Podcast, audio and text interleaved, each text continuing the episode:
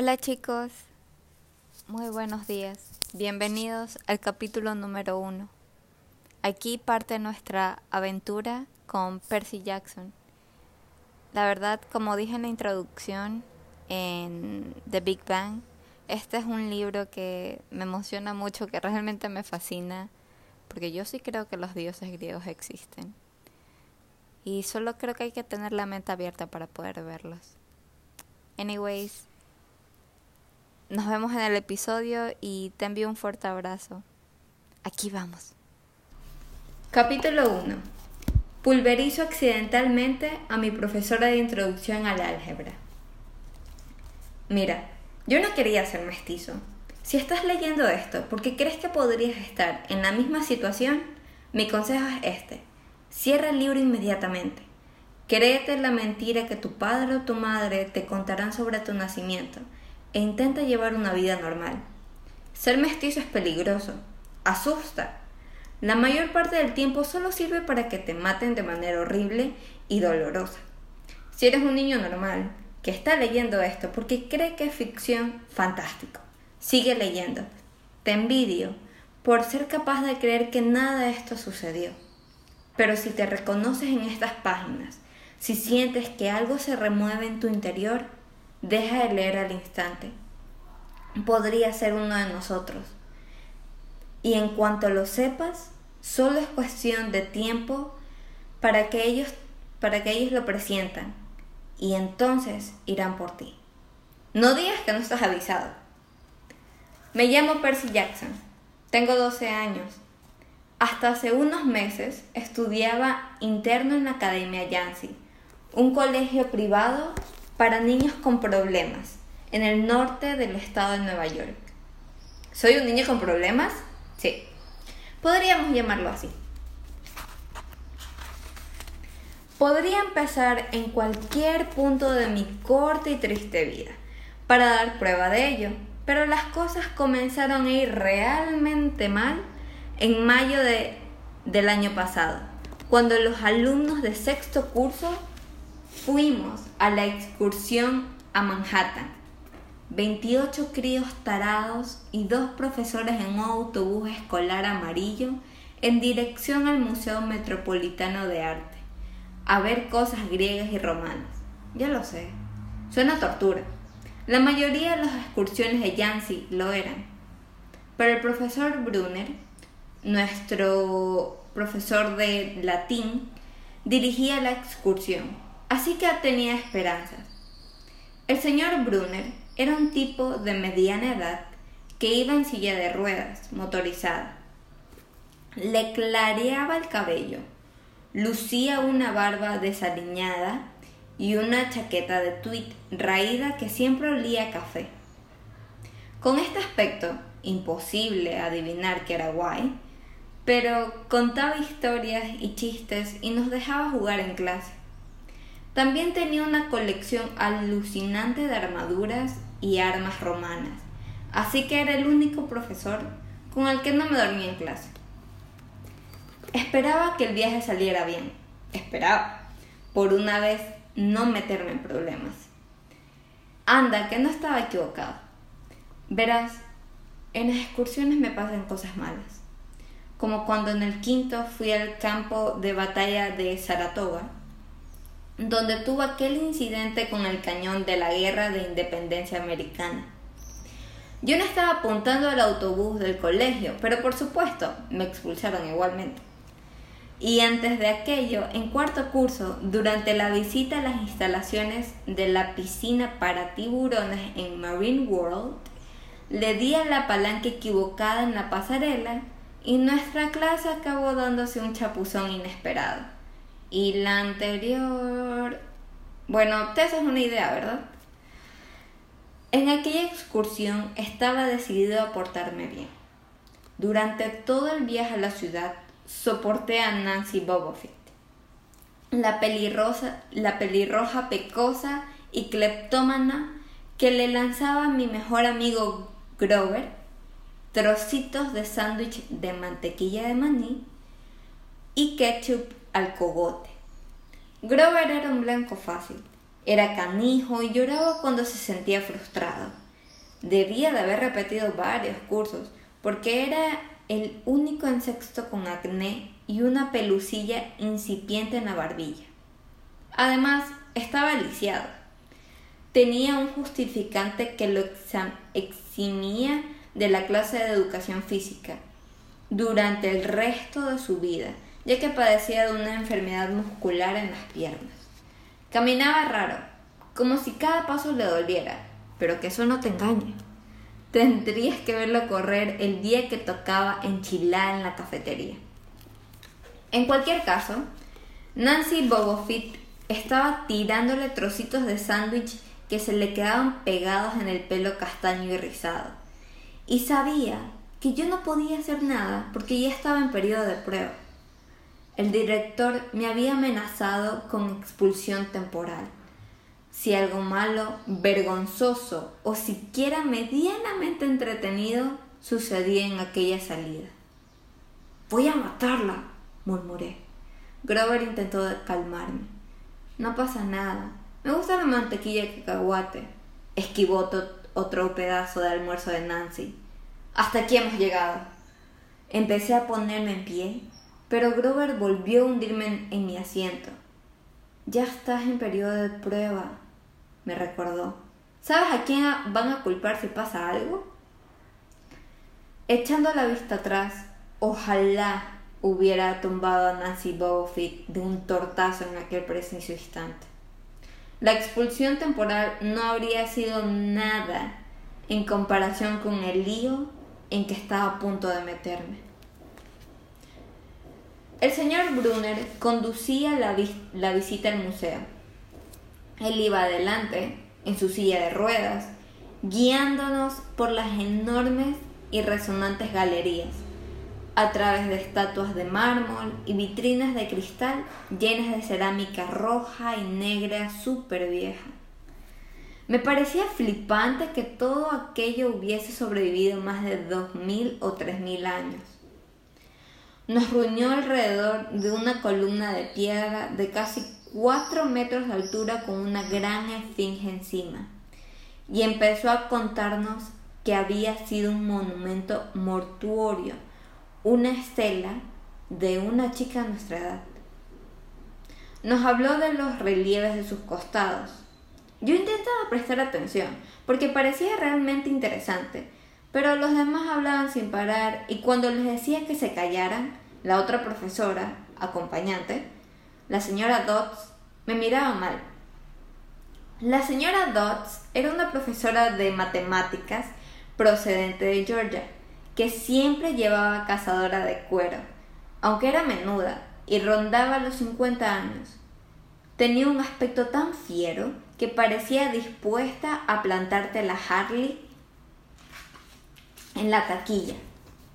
Había llegado a Yancy a mitad de curso, cuando nuestra anterior profesora de matemáticas sufrió un ataque de nervios. Desde el primer día, la señora Dodge adoró a Nancy Bobofit y a mí me clasificó como un engendro del demonio. Me señalaba con un dedo retorcido y me decía, ¿y ahora, cariño? Súper dulce y yo sabía que a continuación me castigaría a quedarme después de clase. Una vez, tras haberme obligado a borrar respuestas de viejos libros de ejercicios de matemáticas hasta medianoche, le dije a Grover que no creía que la señora Dodge fuera humana. Se quedó mirándome, muy serio, y me respondió, tienes toda la razón. El señor Brunner seguía hablando del arte funerario griego. Al final, Nancy Bobofit se burló de una, de una figura desnuda, cincelada en la estela, y yo la espeté. ¿Te quieres callar? Me salió más alto de lo que pretendía. El grupo entero soltó risitas y el profesor interrumpió su disertación. Señor Jackson, dijo, ¿tiene algún comentario que hacer? Me puse como un tomate y contesté, no, señor. El señor Brunner señaló una de las imágenes de la estela. A lo mejor y puede decirnos qué representa esa imagen.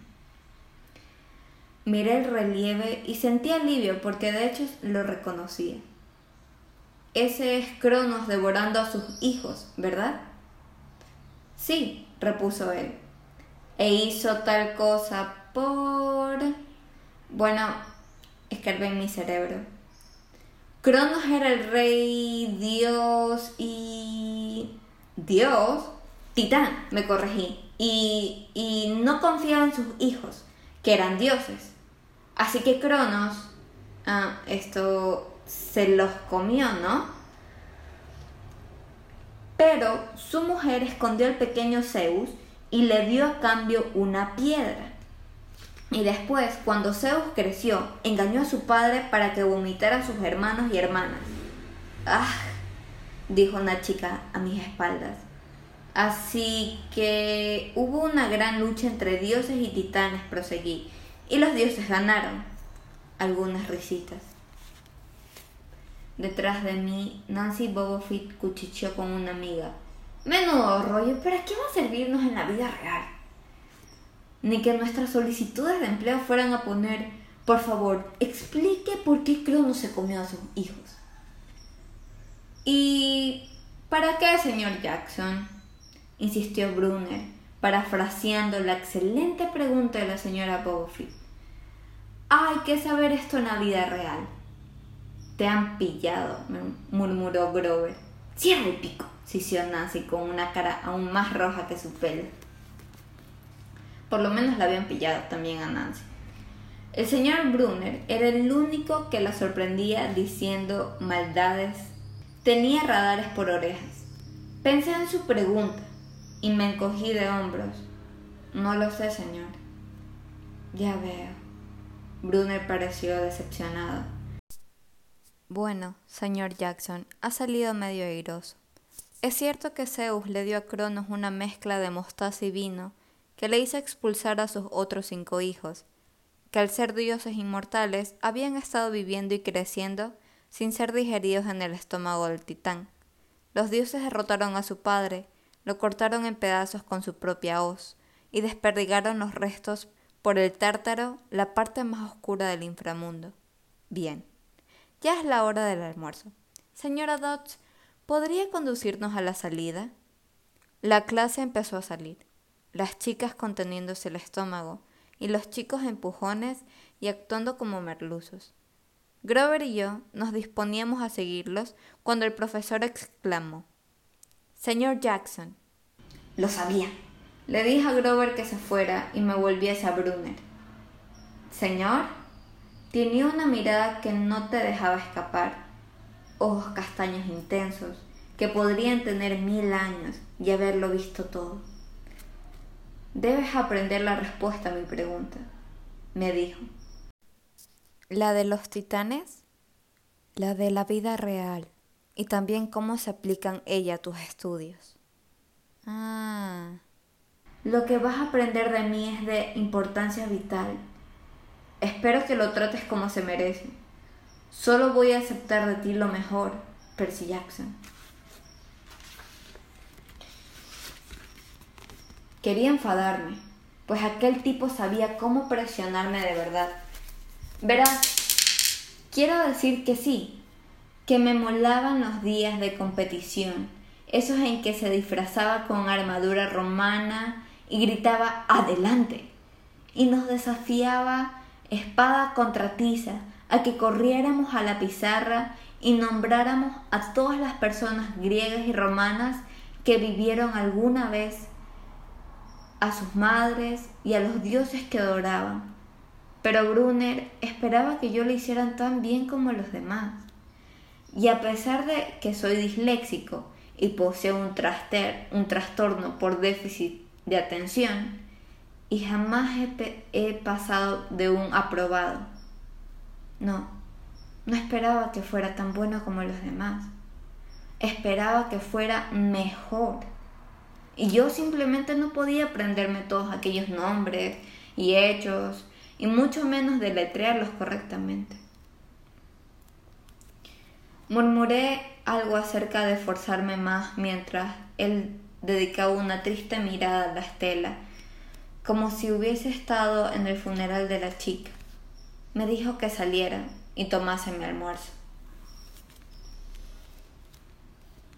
La clase se reunió en la escalinata de la fachada, desde, desde donde se podía contemplar el tráfico de la Quinta Avenida. Se avecinaba una enorme tormenta, con las nubes más negras que había visto nunca sobre la ciudad. Supuse que sería efecto del calentamiento global o algo así, porque el tiempo en Nueva York había sido más bien rarito desde Navidad. Habíamos sufrido brutales tormentas de nieve, inundaciones e incendios, provocados por rayos. No me habría sorprendido que fuese un huracán. Nadie más pareció reparar en ello. Algunos chicos apedreaban palomas con trocitos de cookies.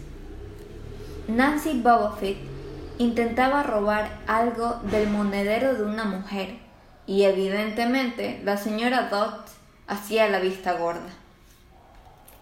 Grover y yo estábamos sentados en el borde de una fuente, alejado de los demás. Pensábamos que así no todo el mundo sabría que, que pertenecíamos a aquella escuela, la escuela de los pringados y los raritos que no encajaban en ningún otro sitio. ¿Castigado? me preguntó Grover. ¿Qué va? Brunner no me castiga, pero me gustaría que aflojara de vez en cuando. Quiero decir, no soy ningún genio. Grover guardó silencio. Entonces, cuando pensé que iba a soltarme algún reconfortante comentario filosófico, me preguntó, ¿Puedo comerme tu manzana? Tampoco tenía demasiado apetito, así que se la di. Observé la corriente de taxis que bajaban por la quinta avenida y pensé en el apartamento de mi madre, a solo unas cuantas calles de ahí. No la veía desde Navidad. Me, me entraron ganas de subir a un taxi y que me llevara a casa. Me abrazaría y se alegraría de verme, pero también me se, sentiría decepcionada y me, y me miraría de aquella manera me devolvería directamente a Yancy. Me recordaría que tenía que forzarme más, aunque aquella era mi sexta escuela en seis años. Y probablemente fueran a expulsarme otra vez. Era incapaz de volver a soportar esa mirada. El señor Brunner aparcó su vehículo al final de la rampa para paralíticos. Masticaba apio mientras leía una novela en, rústica. En la parte trasera de la silla tenía encajada una sombrilla roja, lo que la hacía parecer una mesita de terraza motorizada. Me disponía a abrir mi sándwich cuando Nancy Bobofit apareció con sus desagradables amigas. Supongo que, supongo que se habría cansado de desplumar a los turistas y tiró la mitad de su almuerzo a medio comer sobre el regazo de Grover. Vaya, mira quién está aquí. Me sonrió con los dientes torcidos. Tenía pecas naranjas, como si alguien le hubiese pintado las mejillas con spray. Intenté mantener la calma. El consejero de la escuela me había dicho un millón de veces, cuenta hasta diez, controla tu mal genio. Pero yo estaba tan cabreado que me quedé en blanco. Y a continuación oí un revuelo y estrépito de agua. No recuerdo haberla tocado, pero lo siguiente que vi fue a Nancy sentada de culo en medio de la fuente, gritando Percy me ha empujado. Ha sido él. La señora Dot se materializó a nuestro lado. Algunos chicos cuchicheaban. ¿Has visto el agua. La, la ha arrastrado. No sabía de qué hablaba, pero sí sabía que había, que había vuelto a meterme en problemas. En cuanto la profesora se aseguró de que la pobrecita Nancy estaba bien y le hubo prometido una camiseta nueva en la tienda del museo, se centró en mí. Había un resplandor triunfal en sus ojos como si por fin yo hubiese hecho algo que ella llevaba esperando todo el semestre. Y ahora, cariño, lo sé, musité. Un mes borrando libros de ejercicios, pero no acerté. Ven conmigo, ordenó la mujer. Espere, intervino Grover. He sido yo. Yo la he empujado. Me quedé mirándolo perplejo. No podía creer que intentara cubrirme. A Grover, la señora Dodge le daba un miedo de muerte. Ella lo miró con tanto desdén que a Grover le tembló la barbilla. Me parece que no, señor Underwood, replicó. Pero... Usted se queda aquí. Grover me miró con desesperación. No te preocupes, le dije. Gracias por intentarlo. Bien, cariño, ladró la profesora. ¡En marcha! Nancy Bobofit dejó escapar una risita. Yo le lancé mi mirada de luego te asesino y me volví dispuesto a enfrentarme a aquella bruja. Pero ya no estaba ahí. Se hallaba en la entrada del museo, en lo alto de la escalinata, dándome prisas gestos de impaciencia. ¿Cómo había llegado allí tan rápido? Suelo tener momentos como este cuando mi cerebro parece quedarse dormido y lo siguiente que ocurre es que me he perdido de algo, como si una pieza de puzzle se hubiese caído del universo y me dejara mirando el vacío detrás. El consejero del colegio me dijo que era una consecuencia del el THDA, trastorno hiperactivo del déficit de atención, mi cerebro malinterpretando las cosas. Yo no estaba tan seguro. Me dirigí hacia la señora Dodge. A mitad del camino, me volví para mirar a Grover. Estaba pálido, dejándose los ojos entre el señor Brunner y yo, como si quisiera que éste reparara en lo que estaba, en lo que estaba sucediendo. Pero Brunner seguía absorto en su novela. Miré de nuevo hacia arriba la muy bruja había vuelto a desaparecer. Ya estaba dentro del edificio, al final del vestíbulo. Vale, pensé, me obligará a comprarle a Nancy una camiseta nueva en la tienda de regalos. Pero al parecer no era ese el plan. Nos adentramos en el museo. Cuando por fin la alcancé, estábamos de nuevo en la sección grecorromana Salvo nosotros, la galería estaba desierta. Ella permanecía de brazos cruzados, frente a un enorme friso de mármol de los dioses griegos. Hacía un ruido muy raro con la garganta, como si gruñera. Pero incluso sin ese ruido, yo habría estado nervioso. Ya es bastante malo quedarse a solas con un profesor no digamos con la señora Dodds. Había algo en la manera en que miraba el friso, como si quisiera pulverizarlo. Has estado dando problemas, cariño, dijo. Opté por la opción segura y respondí, sí, señora. Se estiró los puños de la cazadora de cuero. ¿Creías realmente que te saldrías con la tuya? Su mirada iba más allá del enfado, del enfado. Era perversa. Es una profesora, pensé nervioso, así que no puede hacerme daño. Me, me esforzaré más, señora, dije. Un trueno sacudió el edificio. No somos idiotas, Percy Jackson, prosiguió ella. Descubrirte solo era cuestión de tiempo. Confiesa y sufrirás menos dolor. ¿De qué hablaba? Quizás los profesores habían encontrado el alijo ilegal de caramelos que vendía en mi dormitorio. O quizás se habían dado cuenta que había sacado la redacción sobre Tom Sawyer de internet sin leerme siquiera el libro. Y ahora iban a quitarme la nota. O peor aún, me harían leer el libro. Y bien, insistió. Señora, yo no... Se te ha acabado el tiempo, sisió entre dientes. Entonces ocurrió la cosa más rara del mundo. Los ojos empezaron a brillarle como carbones en una barbacoa. Se le alargaron los dedos y se transformaron en garras. Su cazadora se derritió hasta convertirse en enormes alas coriáceas. Me quedé estupefacto.